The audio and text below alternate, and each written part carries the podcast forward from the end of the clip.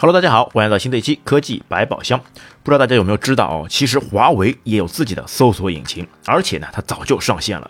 在二零二零年的十月份，Peta Search 也就是花瓣搜索啊，因为 Peta 也就是花瓣的意思，那花瓣搜索正式推出，它为一百七十多个国家和地区的海外用户提供了新闻、App、购物、旅游、泛娱乐以及本地服务等二十个垂直领域的搜索服务，月活用户已经超过两千万。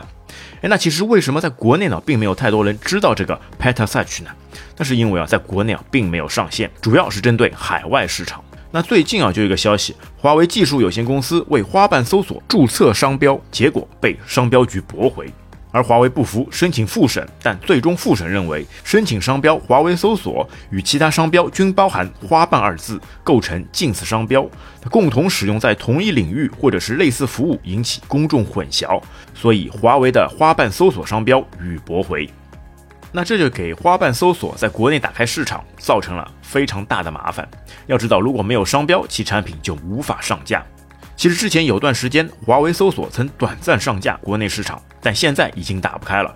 如果你去访问 petasearch 点 com，那返回的结果会是四零三，那只能把你的地区转换为香港或者是其他国外地区才能正常搜索。那既然说到了搜索引擎哦，我们来看一下华为的花瓣搜索和其他搜索引擎有没有什么太大的区别。那从华为的搜索引擎来看，其设计的较为清爽，并且没有广告。功能方面呢，支持图片、新闻、视频和学术搜索。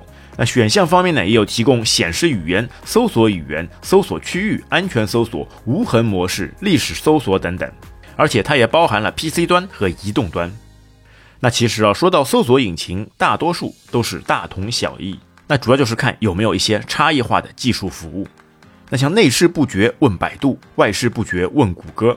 那现在基本上如果有任何的问题，在国内都是会去访问百度，但是百度的广告又让人深恶痛绝。那在百度上，只要你肯花钱推广，你的搜索排名就会一路飙升。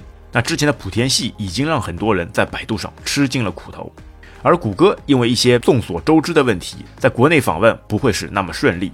那像其他的一些老牌的搜索引擎厂商，雅虎。那已经在去年宣布退出中国市场，那剩下的就是微软的并搜索。并搜索界面还行，但有的时候一些搜索结果却往往不尽人意，并没有百度那么详细。而三六零搜索则成为了一个综合门户网站，在它的搜索引擎上面，你可以看到各种各样的一些分类入口，但搜索的结果那就不敢苟同了。那比如像一些打差异化的搜索，搜狗搜索，它在一些微信公众号的搜索上面有非常独到的建树。如果喜欢搜索公众号文章的，可以使用搜狗的公众号搜索引擎。那还有 DuckDuckGo 这个国外的搜索引擎，它号称是无隐私跟踪的非常安全的搜索引擎，但在国内使用的人是少之又少。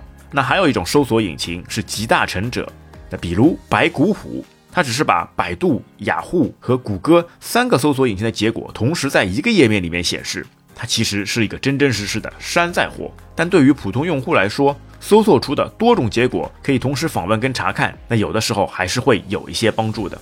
那其实说到底啊，我们还是早日希望华为的搜索引擎能够早日正常上线，从而打破国内搜索第一大龙头百度的垄断。因为百度的口碑实在是越来越差了。